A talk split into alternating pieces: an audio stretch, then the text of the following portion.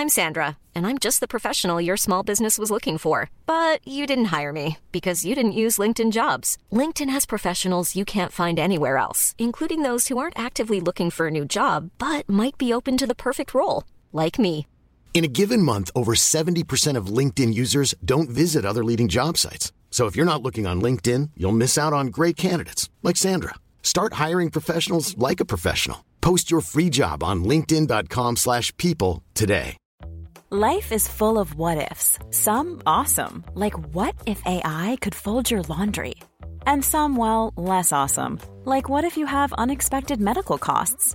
United Healthcare can help get you covered with Health Protector Guard fixed indemnity insurance plans. They supplement your primary plan to help you manage out of pocket costs. No deductibles, no enrollment periods, and especially no more what ifs. Visit uh1.com to find the Health Protector Guard plan for you.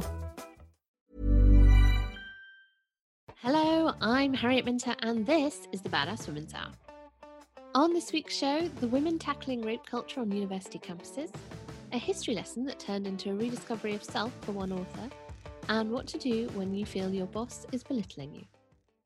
Now, if I'm being very honest, I feel quite disengaged with the news right now, which is difficult for someone with my job. It also means that I've missed the heroic work being done by a group of women at Warwick University. Protect Warwick Women is a group of students who are staging a sit in, or probably more accurately, a camp in, because they are camping in the truly horrible weather we're having right now, outside the University Union, and they've been doing it since the beginning of March. So, the group are calling on the university to review how they tackle rape and sexual assault on campus, and they're refusing to move until their demands are met.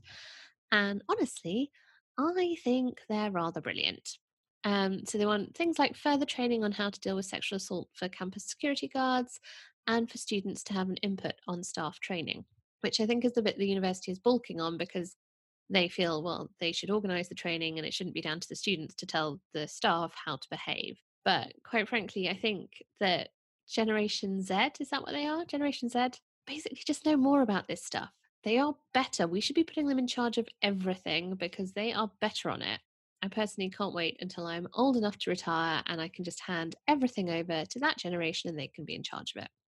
This actually isn't the first time Warwick University has run into trouble over how it deals with rape. In 2018, the Chancellor had to apologise to female students after basically a, what was called a quote rape chat group unquote was discovered to be circulating. So this was two guys on the campus who had a chat group where they talked about how they wanted to kind of violently sexually assault various students. And they were both banned from the university. But then earlier this year, uh, another man was accused and I think kind of agreed to be guilty of groping a female student on campus, and he was just allowed to continue his studies. And so it seems like perhaps Warwick hasn't really been dealing with things in a way that the women on campus think they should be. And so they have taken matters into their own hands. Plus, obviously, everyone's invited. The website that talked about sexual assault in schools has really brought this issue to the fore. And we've got a generation of young women who are just not putting up with this shit anymore. And thank God for that. The sexual politics of your late teens and early 20s are complicated enough as it is without making kind of boys will be boys excuses for the bits that are clearly wrong. So I'm cheering on Protect Warwick's Women this week. They are doing the work that I wish I had been, quite frankly, aware enough to do when I was their age. This is the Badass Women's Hour podcast. This week's interviewee provided me with a history lesson. Speak Okinawa is the memoir of writer Elizabeth Miki Brina and outlines her relationship with her mother and her mother's heritage. In this interview, we talk about growing up, quotes, different at a time when homogeneity is prized and the relationship between mothers and daughters. For people who don't know the history of Okinawa, can you tell us a little bit about it? Oh yes. Um, well, it's a it's an island uh, off the coast of Japan, uh, and also off the coast of China. It's about uh, right in the middle, uh, uh, distance wise. And um, at first, it was a uh, a tributary of China for many centuries, and then eventually uh, it was colonized by Japan and then uh, annexed by Japan.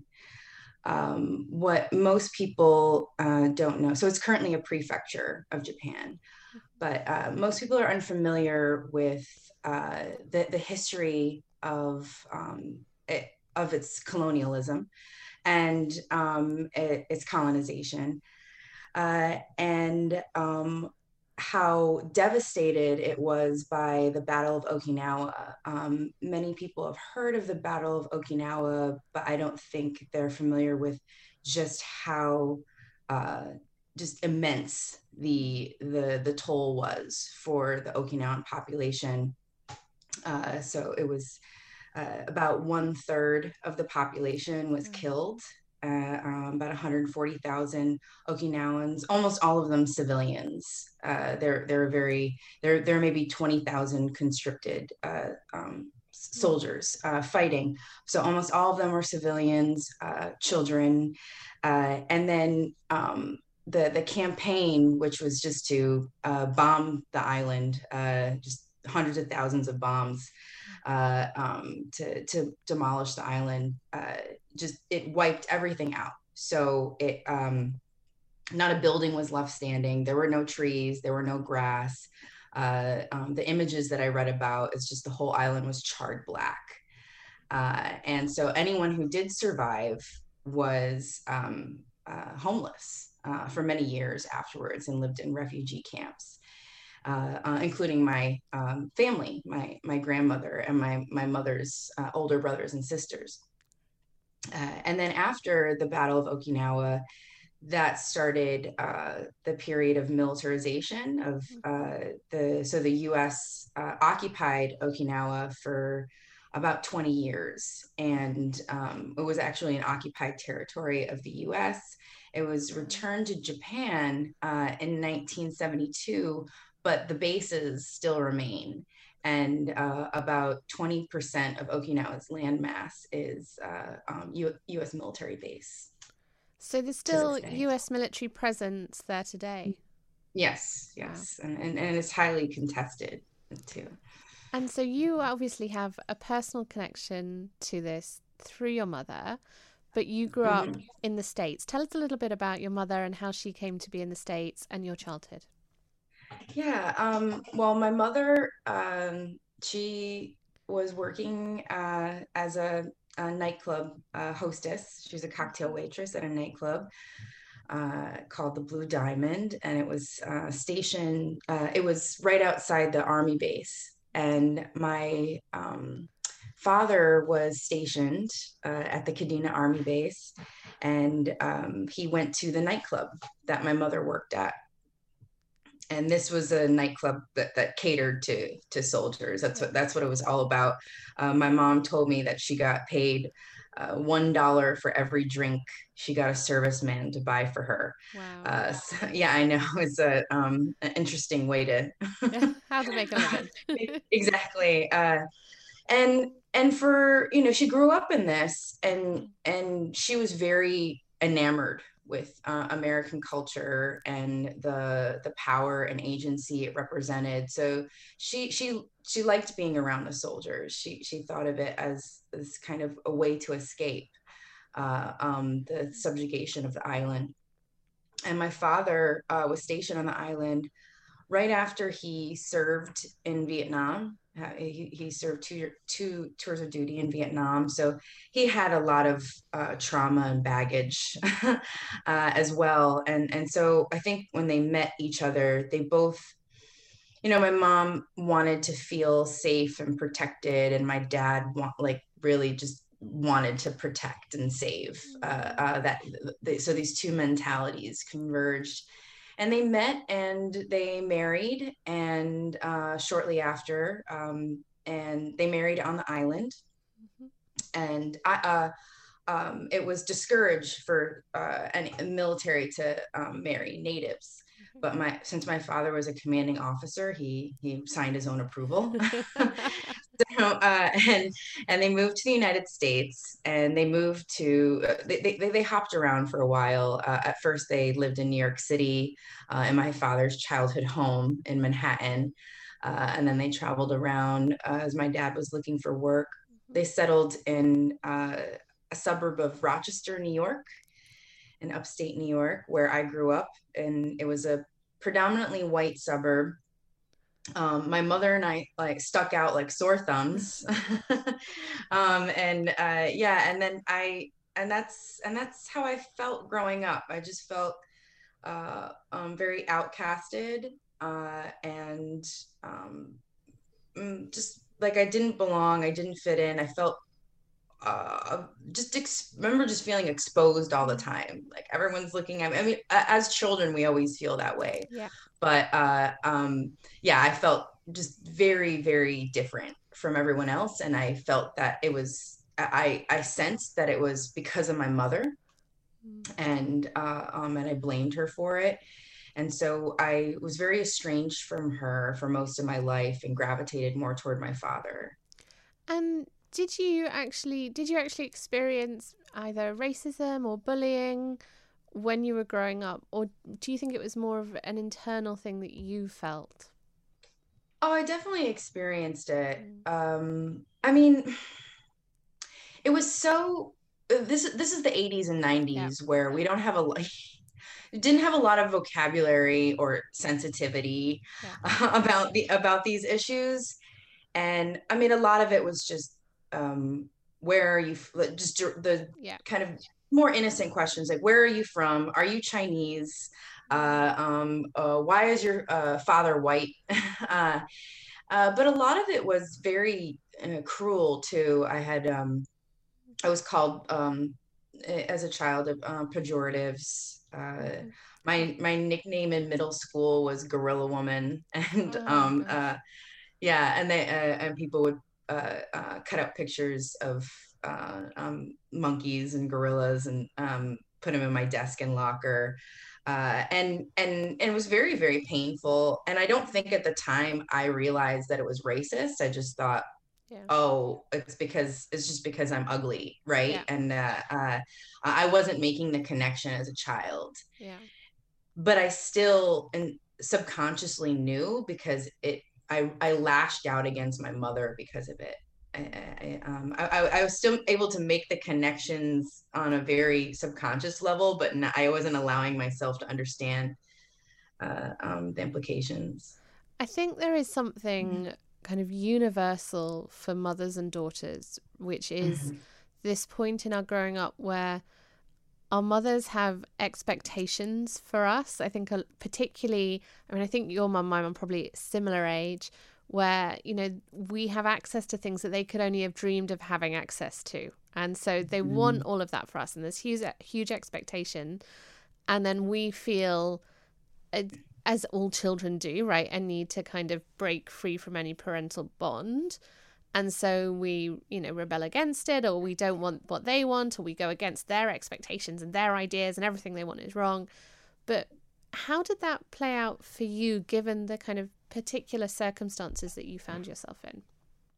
Mm-hmm. I mean, my my mother grew up in uh, absolute poverty. Uh, she the no no running water. Um, the uh, they had to go to a public well or and and, and bathe outside. Uh, um, and so and and and she just says she remembers just being starving. Uh, um, uh, for for most of her childhood, just always hungry, and so my mother is she want she's so happy to be able to mm-hmm. provide a, a, better life for me she's so and and i think it was very confusing to her that i mm-hmm. didn't i wasn't happy you know? Um yeah.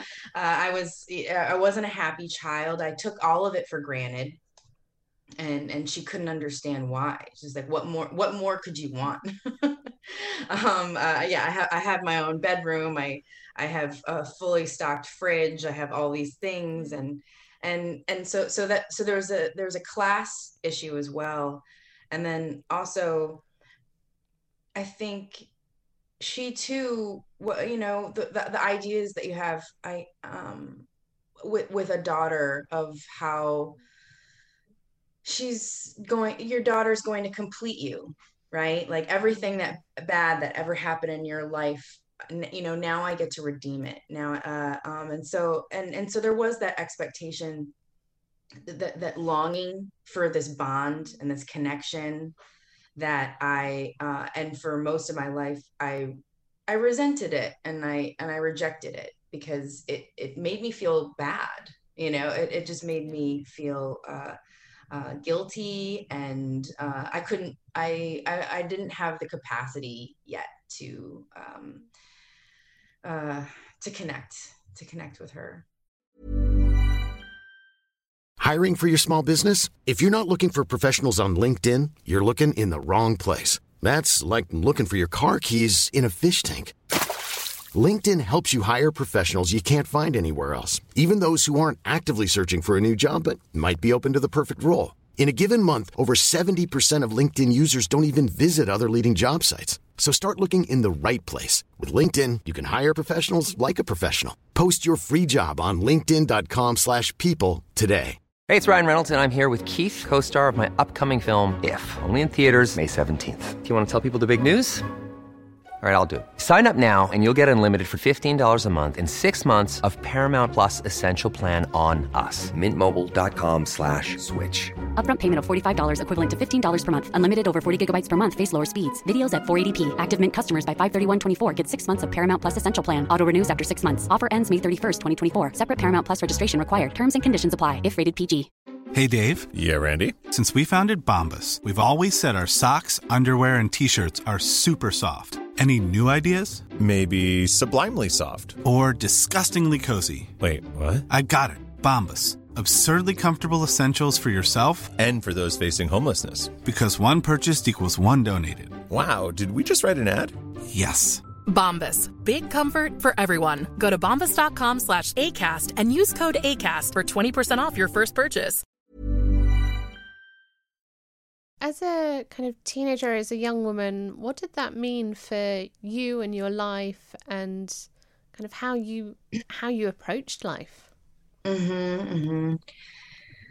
Yeah. Oh, um, I was very, I was very rebellious. um, I, I was, it was very difficult for me to follow rules, and, and even though my mom was, uh, just pouring uh, of love. She loved she loved me so much. She tried so hard to to to be there for me and connect with me, but it wasn't the kind of love I wanted. I uh, um it uh, I I couldn't appreciate the language barrier or the the class barrier, the cultural barrier. All, all I couldn't appreciate how she couldn't uh, connect with me on my terms. Yeah. so i still I, I certainly still felt a void. I, um you know my mother and i hardly spoke growing up. Uh and and i think from that void i was very attention seeking from uh um from mostly from men. I i uh yeah i kind of i kind of uh threw myself at boys and mm. uh just vied vied for their attention did ridiculous things in order to get their attention uh, you know, very much demeaned myself uh, um, for their approval. So I think that that that uh, that was definitely part of it. I think mm-hmm. as you know, we're I think we're lucky now that we live in a generation when people talk about these things where we're aware that actually not everyone has the most perfect relationship with their parents and mm-hmm. that that's kind of not really a fault thing it's just how generations interact and what happens. Um, how did you get to a place then of changing your relationship with your mother? Mm. Or have you? It's oh oh oh oh absolutely. Um, we're uh, I'm I'm I'm I'm very grateful every day for how we've been able to heal. Um, and you know, my we have a, a great relationship and and I, but I'm still very like remorseful for all the time that was wasted. I, I, uh, um, it, it, took so long, and th- there, there was beginnings, there were little whisperings of it when, um, by the time I got to my mid twenties, and I realized how uh, difficult it is to be a woman. uh, that it's not, yeah, uh, it is, it is not an easy road, and then seeing my mother more as a woman right than my mother and and and realizing that so many of the things that she did was was not her fault. It, it, there there were responses. I mean, she she was a um, pretty severe alcoholic uh, for a while, and that had everything to do with her loneliness and then and her isolation and everything and the way that she had been treated uh, growing up. A, a, cocktail waitress on a on a uh, in a at a nightclub outside a military base. So um uh, so she uh, so I, I just began to forgive her more for that. Um, and then, and then I don't, it, I went to, um, when I was 33 years old, I went to Okinawa. Uh, I, I, I, took a trip with my parents to visit her, um, to visit her family. And that really opened my eyes just uh, of how amazing and wonderful the the culture is and also realizing the sacrifice and what she left behind and and i started investigating more uh, um, her heritage my heritage uh, and and the history. I, so I, w- I was 34 years old before i learned the history of okinawa which is incredible. I can't yeah i can't believe that uh, it took that long. Uh, um, and and once and once i understood her history mm-hmm. i very much began to understand her and myself uh, the the re- the reasons why she's like this the reason why she was put in this situation of marrying a, um, a soldier and moving to the United States. Did she and, ever try and talk to you about her history or her culture when you were growing You up? know, she she uh, she tried desperately to talk to me about her personal history right her um her her personal experiences her family um her marriage to my father um and how complicated it was and very and very difficult that was another thing i realized too as a woman i'm like my dad's an amazing father but yeah. so, you know um you know you just just that perspective but never about actual um the the collective history and the culture. And I think part of it was maybe she didn't think that she needed to because she thought of me as her, right? She, th- she didn't think that that was something that you had to educate. Um, but I think part of it too, with with how Okinawa was colonized, there's that sense of inferiority, mm. and I think that she, uh, I think she didn't think it was important or that it would. Um, I think it's one of the reasons why I was raised not knowing the the culture or the history or the language is that oh all you need to know is English. All you need to know is American culture. That's what's going to uh, get you ahead in life. Th- this other this other stuff isn't important. Uh, I think subliminally maybe my, my, my, all of us thought that. Mm. um, I think that's so interesting like recognizing that kind of part of her history had made her maybe kind of dampen down her culture and where she came from and almost you picked up on that and kind of amplified it. Do you think it's important for us as humans to have these moments as you had you know in your early 30s when you suddenly went oh hang on this my parent is a whole person beyond my parent and that explains them? Do you think it's important for us as humans to have that moment of growth? Oh absolutely uh, I don't think that there's, I think if we really want to move forward and um, not uh, minimize the hurt, mm-hmm. the hurt that we feel and the hurt that we cause, uh, you know, it, it's all it's all cyclical. It all perpetuates. Uh, um, it, it it all comes from. Um, I feel like it all comes from voids and pains and and things and things unresolved and you keep and we keep trying to resolve them sometimes through our children uh, um, and and uh, and our and our other relationships right our other um, uh, uh, not just through our children but you know partners and friends so i think i think it's incredibly incredibly important to see to understand the people who influenced you most and impacted you the most and try to understand them as as human beings uh, and have compassion for them mm. in order to you know have it for yourself and, and for other people And you wrote about this experience and this understanding in your book, Speak Okinawa. What did the process of writing about it give you? Mm, the process of, oh god. Uh this book was it's re it uh I, I I I I don't know. I feel like it in a lot of ways it saved um not gonna be that dramatic like save my life but it's it made it better. It uh it made my relationship with my mother better. It made me a better person. Uh um i uh i think when you taking the time to write it uh um the the purpose of writing it which was to understand why I am the way that I am, um, and and to finally uh, um, incorporate this heritage that I had uh, um, rejected for so long, uh, to finally uh, integrate it in myself. Uh, so, and, and, the act of writing is so powerful because you can you can collect your thoughts, you can hold everything still, you can look at it, make connections and i don't know if i would have been able to do that without without writing the book. And and because of the book too i uh, i had to ask my mother a lot of questions and uh, about her life and it it got us talking uh, and it got us comfortable talking with each other. Before then it was i always felt very forced and strained to me. But uh, now that i understand and appreciate so many things about her i'm I'm very happy just for the small talk.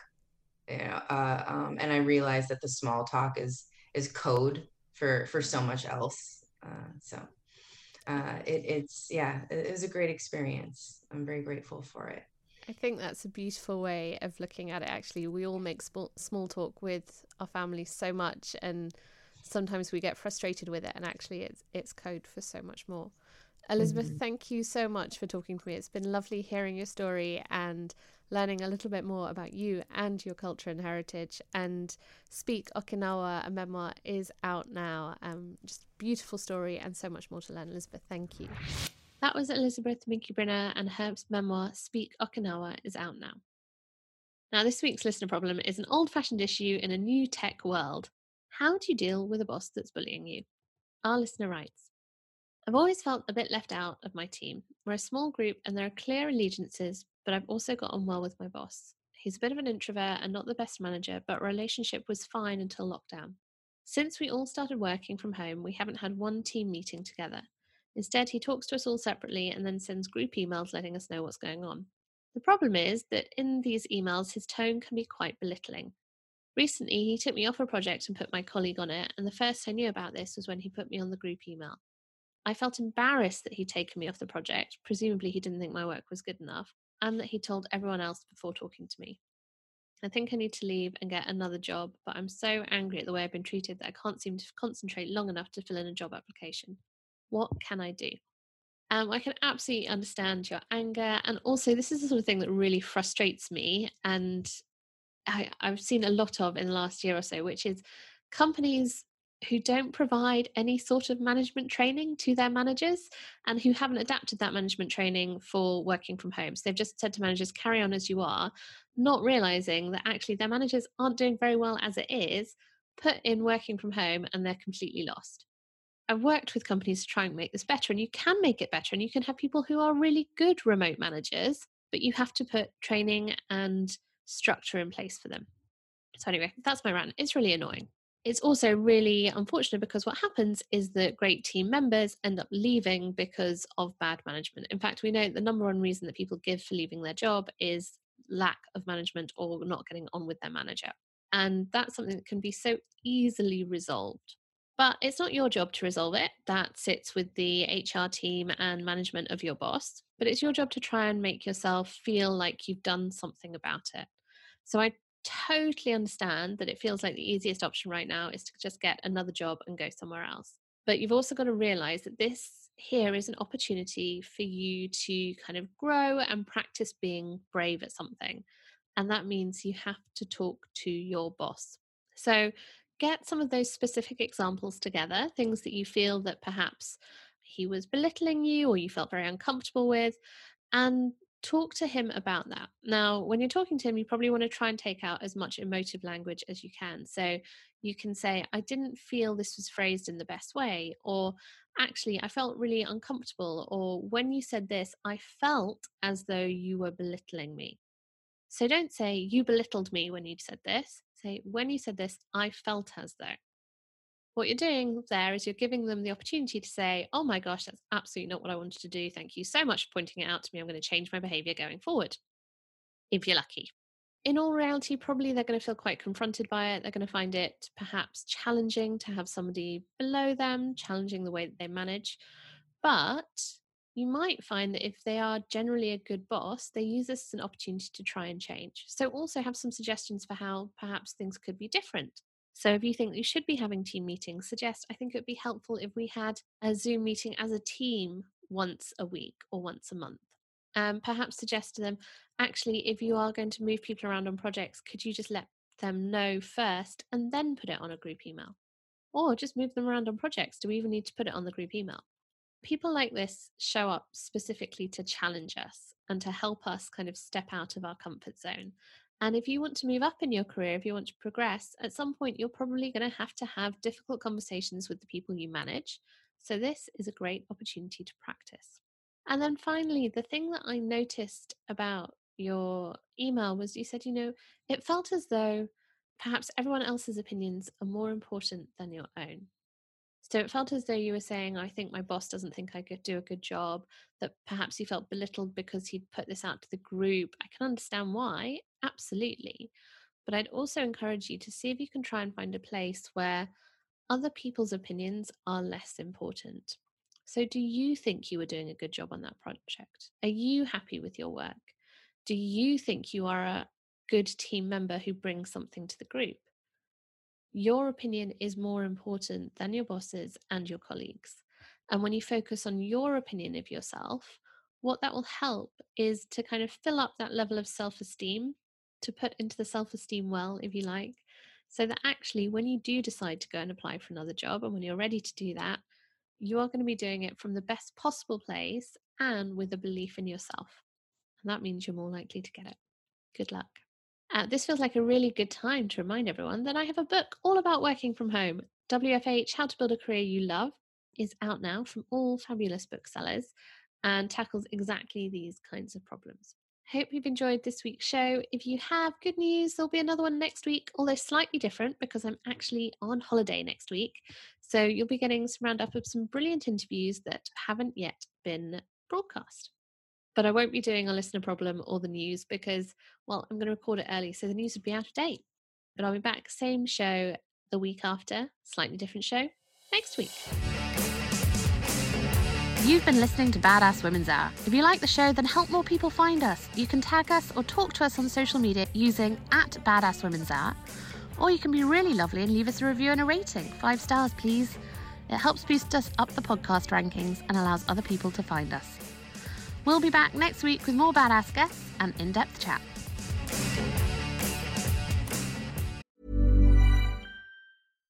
Hi, I'm Daniel, founder of Pretty Litter. Cats and cat owners deserve better than any old fashioned litter. That's why I teamed up with scientists and veterinarians to create Pretty Litter. Its innovative crystal formula has superior odor control and weighs up to 80% less than clay litter. Pretty Litter even monitors health by changing colors to help detect early signs of potential illness. It's the world's smartest kitty litter. Go to prettylitter.com and use code ACAST for 20% off your first order and a free cat toy. Terms and conditions apply. See site for details. Even when we're on a budget, we still deserve nice things. Quince is a place to scoop up stunning high end goods for 50 to 80% less than similar brands. They have buttery soft cashmere sweaters starting at $50 luxurious Italian leather bags, and so much more. Plus, Quince only works with factories that use safe, ethical, and responsible manufacturing.